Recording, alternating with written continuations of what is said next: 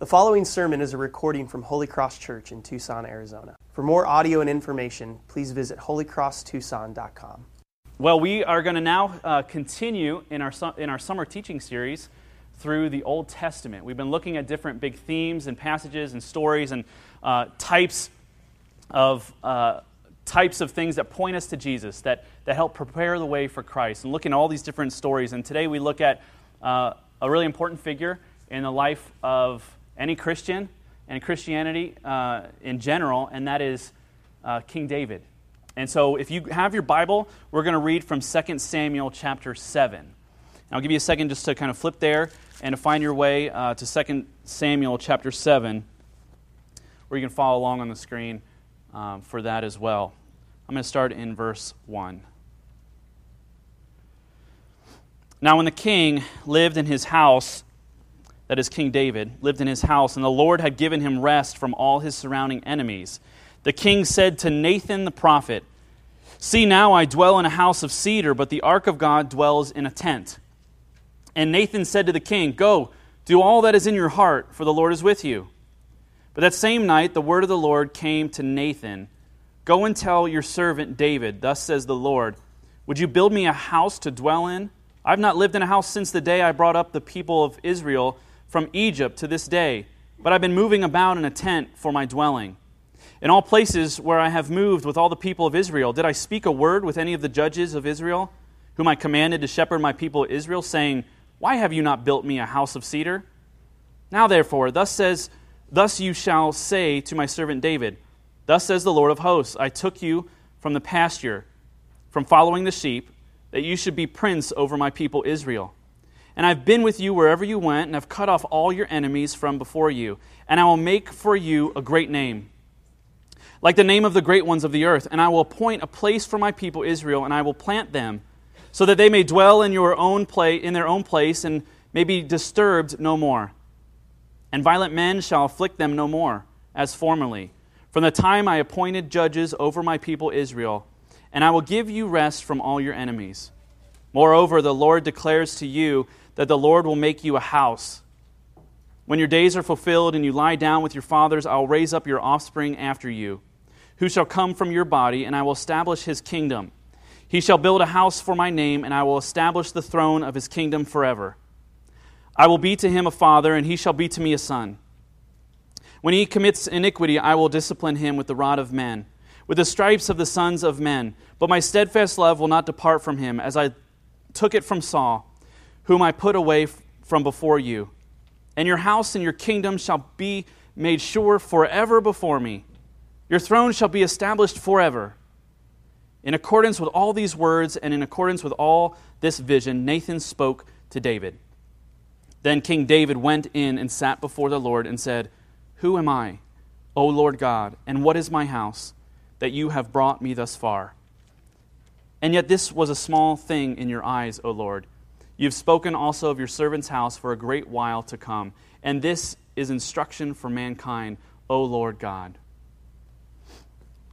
What comes to mind when you think of the idea of a king or the idea of a kingdom? You know, as we think about that, in a Western culture and society, we have no king. What comes to mind when you think of the idea of a king? Several years ago, I took a trip to Oslo, Norway, and we visited the royal palace in the capital city of Oslo. And you didn't know Norway's a, a monarchy, uh, much like the United Kingdom is a, is a monarchy. And the royal palace was spectacular. It was amazing. It was incredibly beautiful. It was this large palace on the top of a hill overlooking the entire city. And I was impressed. It was heavily guarded. It was, it was with these, these majestic uh, guards, these armed guards with the, you know, the fuzzy black hats. You know what I'm talking about? And at the time, Oslo was the most expensive city in the world to live in. And their palace showed it, and their city showed it, and everything about Oslo was just spectacular. The locals, though, as they toured us around the city, they, they were not as impressed as, as I was or those visiting. They were almost bored by it all, and they had to go to the palace again. And I remember saying, This is amazing. What an amazing thing in the center of the city, at the top of the hill. You have this palace and you can visit, you can be here, and this is where your king lives. And you're not impressed. And they said, Well, yes, we, we have a king, but our king has no power. Our king uh, has no real political or executive power. He's not sovereign. He's really just a mascot for our country. And this is, these are the exact words that they use. He's a mascot for our country. The real power, however, rests in elected parliament by the people. And sure, we have a king, but the power is with the parliament is that is elected through a democratic process. And so really, we have a king, but he doesn't do anything. He's just a mascot. If you know the truth about the Norwegian king, you'll feel uninspired. You'll feel unimpressed. It's just, it's all a show. It's, it's, it's all an impression and really not much more than that. And so my journey up this hill was really enchanted. I mean, it was filled with wonderment, it was filled with awe and reverence. And you can feel that you're, you're in the presence of something uh, wonderful. But my trip down the hill was much different. That enchantment had left. It wasn't, I wasn't impressed anymore now knowing what I knew about the king. It just became this big house with a really rich man inside. Have you ever wondered why King David is such an important figure to Christians? Have you ever wondered why he's such an important thing, that the kingdom of God and, and the king is such an important uh, type and, and, and image for Christians? Consider the songs that we sing at Christmas time and the passages that we read when we talk about the birth of Christ. You are going to hear about King David. Every Christmas, whether you sing about it or read about it, even the Gospels are going to tell us that, that Jesus is referred to as the Son of David. The New Testament means to tell us something really important about, about King David and about Jesus. Something so important. The more that we understand King David, the more that we're going to be able to understand King Jesus. The more we understand the kingdom of David that was promised to him, we are going to be, be able to understand the kingdom of God that has come and is promised to God's people. And so the way the Bible talks about Jesus as king is, is not a figure of speech, some, somewhat like the Norwegian king. It's not just, it's not just a, a mascot. He's not a, he's not a mascot for Christianity. It means nothing less. The kingdom of God and Christ as king means nothing less than his perfect and forever rule over all of creation. And if we miss the story of Jesus as king, he will too feel powerless to us and uninspiring. And when we think about Jesus as our true king, we will feel unimpressed. Yeah, that's great, he's our king, but, but he doesn't really do anything today. And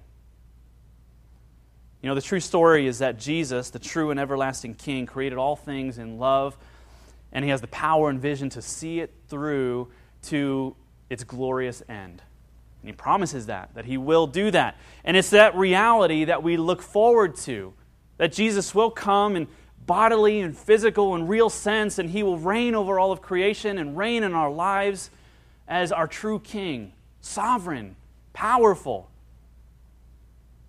And no place sets the table better for us to understand King Jesus than in this particular story regarding King David in 2 Samuel. And here's how the story goes David is king over all of Israel. God's people, for centuries, had experienced oppression from their enemies, they'd experienced war. They'd experienced famine. They'd experienced great oppression at the hands of, of, of other people. But now God is working through David as their second king, and he's beginning to see great military success. They're beginning to see great prosperity economically. They're, they're beginning to get into a place in their, in their culture and society where there's peace, there's rest. They've made a name for themselves, and David is king over it all. And things are very good. And David, it says that he's in his house made of cedar, and he is enjoying the rest from his military success. A cedar house. You know, I recently just built some cedar bookshelves in our house, and I chose cedar because they were really cheap. But in those days, cedar was inexpensive. I mean, it was, it was very expensive. It was very rare. It was very beautiful. To be in a cedar house was to be in a, and to be in a magnificent house. And so try to understand it in that way. When it says that David lived in a cedar house, it means that David was living very, very well. Cedar was beautiful. And while David lives in a luxury, God is living in a tent. And so the presence of God from the days of Moses, you remember this in Exodus, we talked about, they built a tabernacle, and the presence of God would dwell among his people in, the, in this tent. And Moses would go into the tabernacle to commune with God, communicate with God on behalf of the people. He would come out from the tabernacle having been in the presence of God, and he would speak to the people. And God would, as they wandered through the desert, God would wander with them in this tent made of canvas or animal skin and just it, or just it was probably rotting at this point it's over 100 years old david's living in luxury and god's living in a tent and David says, God, I'm going to do something for you. I'm going to do something special for you. I'm living in this great house. Here's what I'm going to do I'm going to build you a house to live in. How's that sound, God? Isn't that awesome? Pretty thoughtful of me, isn't it? And God says this through the, through the prophet Nathan. He goes to the prophet Nathan and, and he says, Tell this to David. David wants to do something for me, but I'm going to do something for him. He's not going to build me a house, not now, not him, but I'm going to do something for him. And what he says is going to be pretty great. What he says he's going to do for David is going to be amazing. He says he's going to do three things. He says he's going to make his name great. He's going to give him a place and his people a place that they can live in so they won't have to wander forever through the desert. And he's going to be with them in a temple in a fixed place forever. And he says, I'm going to establish the throne of your kingdom where someone from your family will sit on this throne forever. Pretty great, isn't it? This is a good day for David. He's resting, he's enjoying military success, and now God lays this on him. This is good news for David and God's people. God wants David to know that this is the kind of promise that is so radical. And he says, David, this is not contingent on you. This isn't contingent on what you're going to do for me. You will not be successful for me. You will be successful through me. And I will work through you, David, to be successful. He says, Death won't stop it. You're going to die, but this promise is going to continue on. Sin won't be able to thwart it. He says, even if you or your descendants or your sons sin, as they will do, which we see in Scripture, my plan will be continued and it will go on and I will reach this. So this isn't a bad day. And David's response is so good. It's so great he hears this promise and he replies in such a great way. He replies in such a great way that every single one of us should, should read these words and understand these words to know how we should respond to God when God gives us a blessing, when he communicates his gospel and good news to us. Look at verse 18 to 19 and what he does. He says this. He says, King David went in and sat before the Lord, and he said, Who am I? And what is my house? Who am I and who is my family that you would do this to me? He says, This is such a small thing for you, but it's amazing to me. And then he says, This is important for mankind. Everyone should know this, that you are this way. This is important for all of us to understand. It's important for you and me to understand as we look at this story. And he says, There's, Of course, this is no surprise to me that you would act this way. You have from time and time again, you have been a God of abundant blessing, abundant grace, abundant faithfulness. You have always said you will do things, and you always come through, God.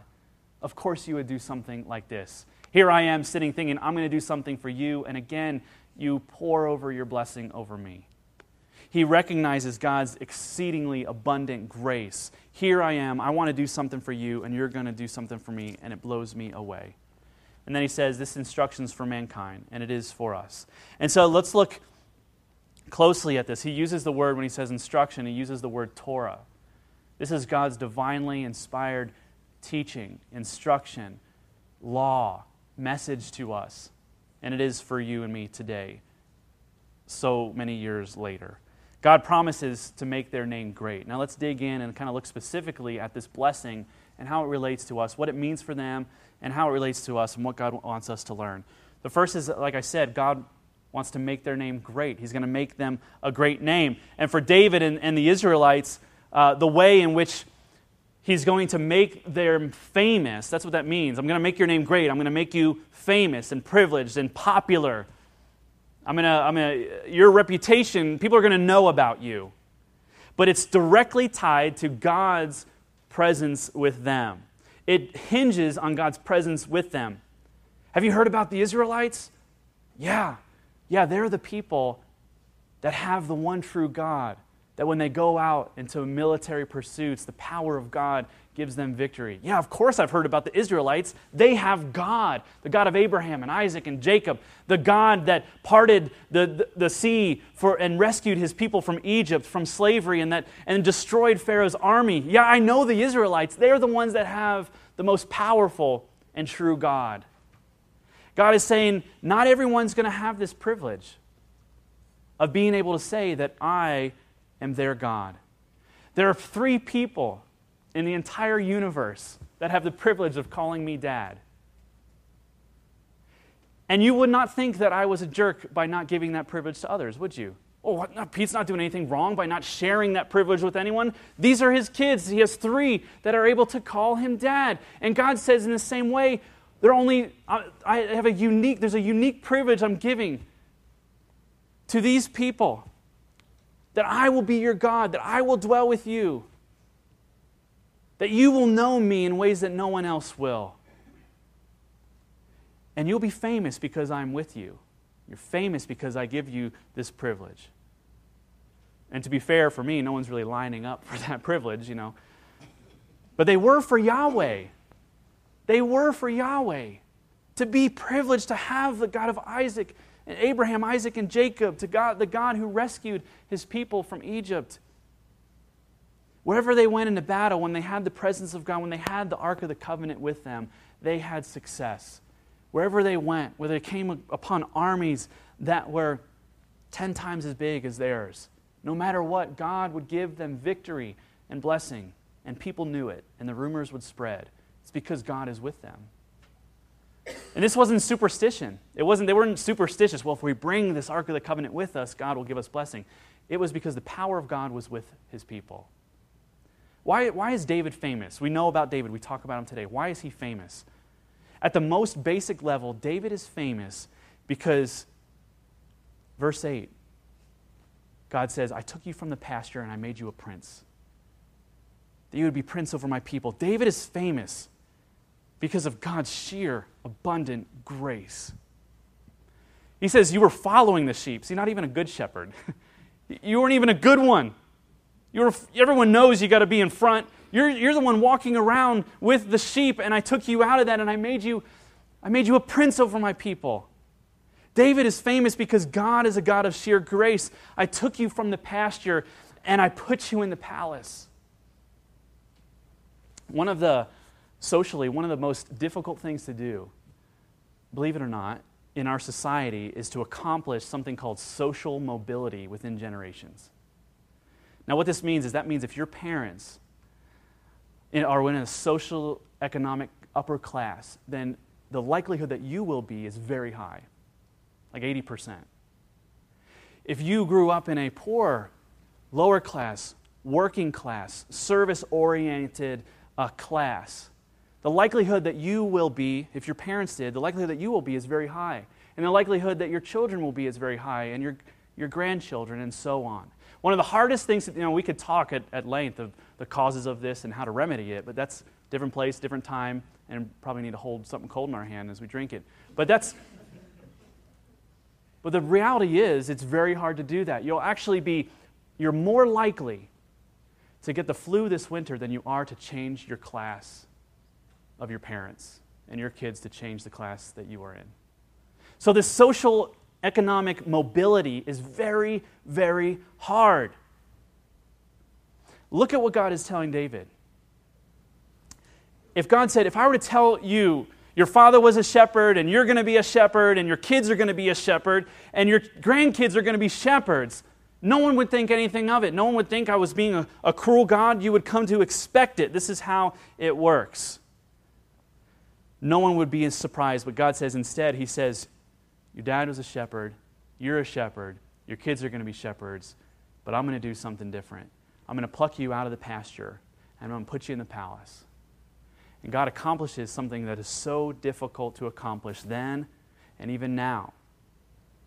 And to have this mobility, to have this prosperity from being in a place of poverty.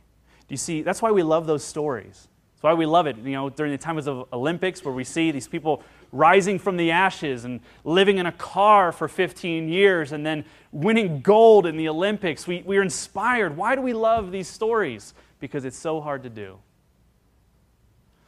God is saying, I'm going to do something for you that you can't do for yourself. See what God's saying?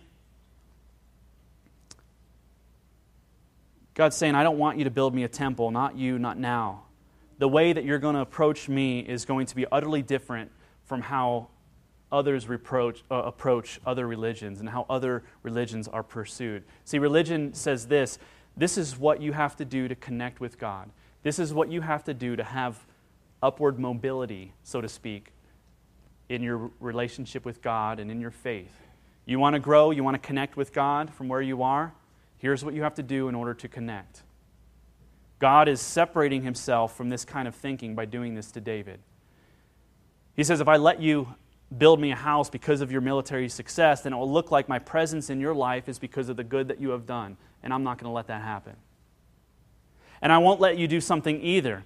If I won't let you try to reward me for the good that I've done for you. So if I give you this abundant blessing and grace and you build me a house in response, then it looks like I'm receiving payment for my grace. And if I receive payment for my grace, then it's not grace at all. Then it's, it's actually, I'm giving you a wage. You earned it. You worked your way for it. And God says, I'm not going to let that happen either. Here's what I'm going to do You don't build me a house, I'm going to build you a house. I'm going to give you a kingdom. I'm going to make your name great. I'm going to give you a throne that your family will be on forever.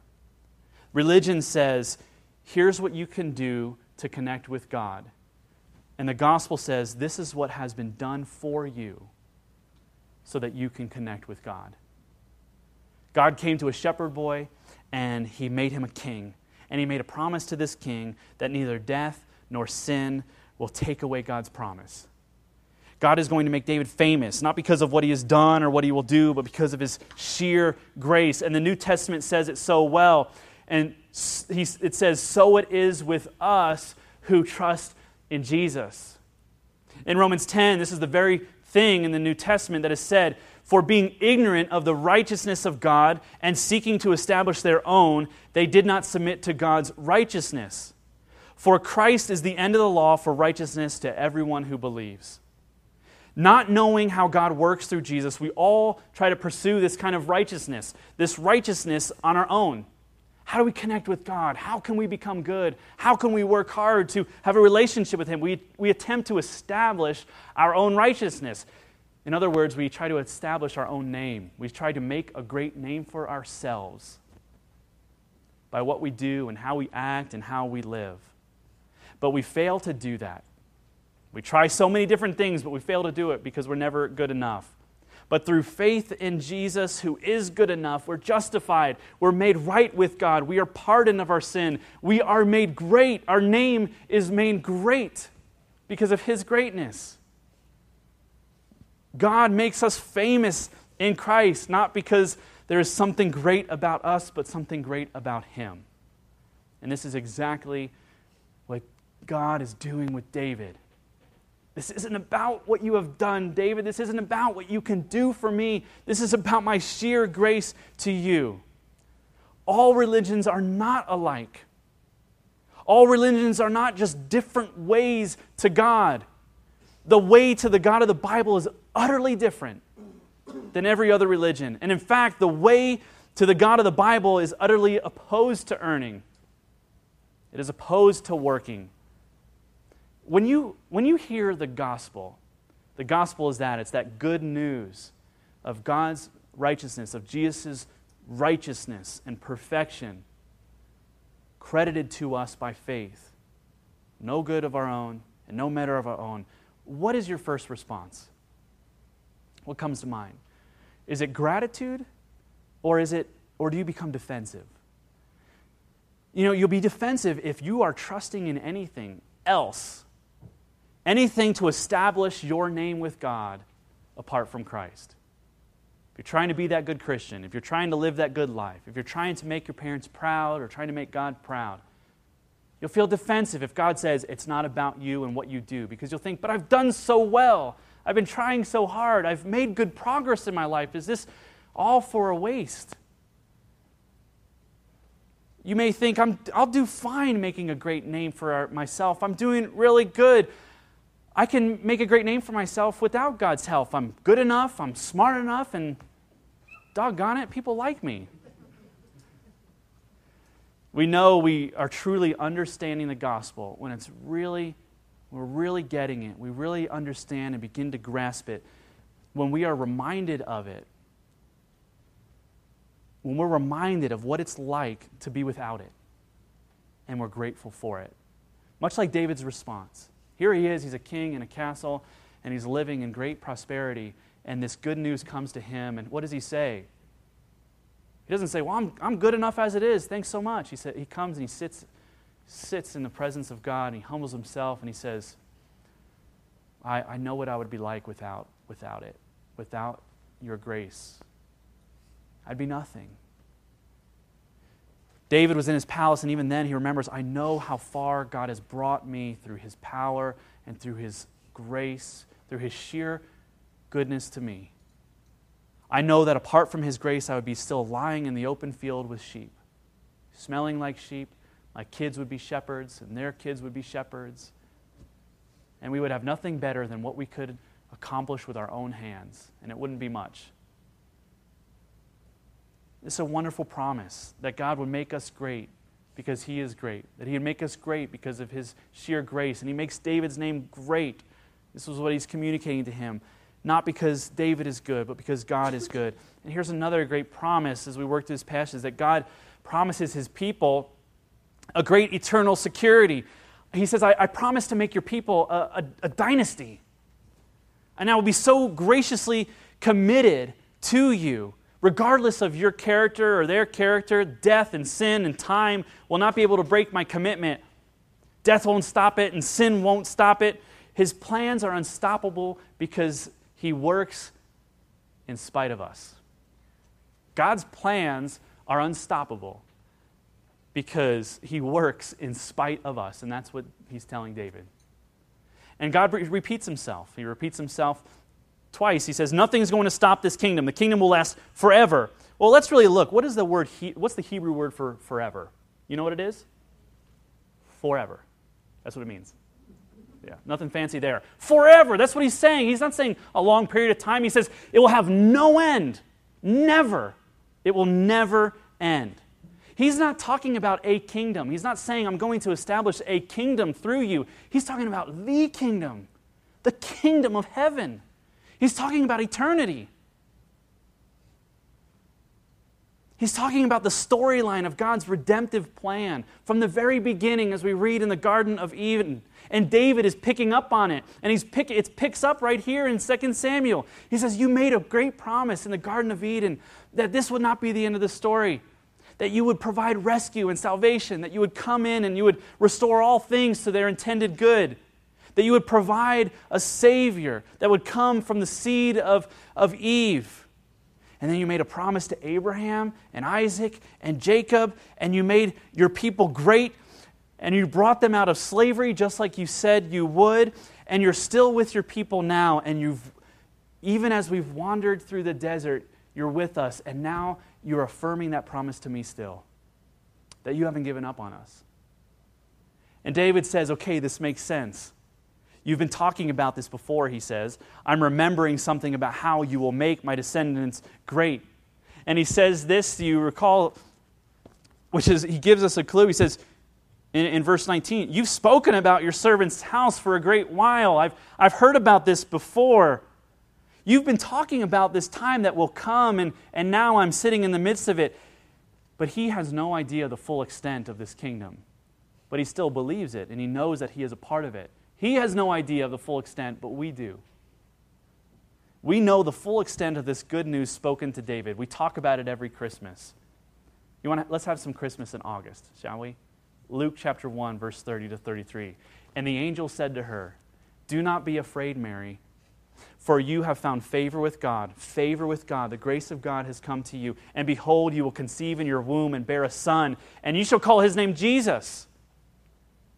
And he will be great, and he will be called the Son of the Most High. and the Lord God will give to him the throne of his father David. And he will reign over the house of Jacob forever, and his kingdom there will be no end. Seriously? I can't make this up. This is so great. And then you know the first words that come out of Jesus' mouth when he begins his public ministry? Mark chapter 1 documents this. Now, John was arrested, John the Baptist, and Jesus comes into Galilee, and his first words in his ministry is Repent, the time is fulfilled, the kingdom of God is at hand. Repent and believe the gospel. Let's do this, okay? It's time. God's kingdom has come. His forever king is coming to establish his kingdom, to take his place on the throne that will last forever. This long awaited king. So repent, turn from your ignorance, turn from your disobedience, turn from a life that doesn't know God or believe in God or trust in God. Turn from all the ways that you seek to make your name great apart from Christ and go to the true king who loves you who promises you an eternal security, an eternal destination, an eternal relationship with Him. Christianity is joyful news. When we see the word repent, we should not cower, we should not be annoyed, we should be joyful. Repentance is a joyful word and a, a blessed idea. Jesus comes into the town and says, Good news. The kingdom of God has come. Repent and believe in the good news. Repent and believe in the good news. The news is a report of actual historical events. When someone comes into a room and says, Good news, you're going to think, This has got to be great. What is it? The cancer is in remission. Our debt has been paid off. What is it? What's the great news? And Jesus comes onto the scene and says, Good news, kingdom has come. I'm the king. My kingdom is not of this world. It is different. It's altogether different. But follow me as the one true king, and you'll never be put to shame. You'll never be isolated from God again. It's good news. And it's only then that we can experience when we turn from these empty pursuits of making our name great and turn to God, turn to Jesus as our true king, that we ask Him to, You rule in my life, you reign over my life. You tell me what to do and how to do it so that I can enjoy you and, and, and glorify you and know you in every way. It's only then that we can experience another promise of God to David, and that is true rest. That's exactly what he promises, that God promises people a great rest. In verse 11, he says, I will give you rest from all your enemies from your enemies, and we will experience peace, not intermittent peace like David experienced peace, or like we experience peace right now, which is in intermi- it's, it's intermittent, isn't it? We have peace one day, and the next day something happens, and it brings grief and sorrow and pain. And then we seek after that peace again, and we pursue Christ, and we find that peace and contentment again in our hearts. He's talking about a forever peace, one that's not intermittent, but one that's forever, an eternal peace. And Paul reminds us in Ephesians 6 that our, our primary wrestling in this life is not against flesh and blood, but against the spiritual schemes of the devil. There's nothing that makes us more miserable in this life or less interesting to other people than being self absorbed people. Isn't that true? When life is all about you, when life is all about me, you're not happy, and people don't want to be around you. When we put ourselves at the center of our lives, everything falls apart. If you center your life on, on anything other than God, your identity will be fragile and insecure. And any time that identity is challenged, you will have this internal turmoil and anxiety about you. If your life is, your, and your joy in life is based on how well you perform or how well people perceive you, then you'll be in a constant state of chaos. Let me illustrate it like this. Let's say I'm a shoemaker. And that's what I do. And I want to be a good shoemaker. And becoming a good shoemaker becomes the source of my real identity and joy and, and significance. And, and it becomes to me more important than anything else in my life. And anything else about than God, what God says to me or about because of Jesus, I, I experience a loss of identity anytime someone buys my shoes and doesn't like them. anytime somebody blogs about it or takes pictures of them and says, Look at these hideous things. Look at the shoes that I got and I hate them. I get, when I get criticized for the shoes that I make, they're, they're oddly shaped, their colors are weird, they're not cool. This shoemaker down the street just came out with a new pair. Then I will be overcome with insecurity. I'll take it personally. When my joy is in that, when my identity is in that, whether it's my job, whether it's my family, whether it's my marriage, whether it's the perception of others, how they think about me, whether it's being a pastor, and, and being a pastor and having my identity wrapped up in how well I'm a pastor, then anytime there's criticism, then I'm internally destroyed. You can apply this in any way. I use an analogy of being a shoemaker, of being a pastor. Apply it to your life. If we find our security and our identity and our joy in anything but what God thinks of us and the love of Jesus, that at any time we find criticism or chaos in our life, we're going to be internally insecure. If two people in marriage are more concerned with their own happiness than in loving God, then small fights become big fights, and big fights become t- catastrophe in their marriage. And their relationship begins to disintegrate because they're making something, anything, more important than knowing God and loving Him. You can apply this to anything. If any of us attempt to pursue rest for our soul by developing our identity where God's grace is less important than our own performance, then our, our ability to rest will be impossible. Impossible. And here's the great thing here's the great news. Think about David. We don't have to be great to experience the power of God. We don't have to be great. In fact, when you look at the Bible and survey the whole Bible and see who God's power comes, comes to, it actually helps if you're not great. This is upside down from a lot of what we hear in our culture and what we pursue in our jobs. That greatness is something that all of us should be and have.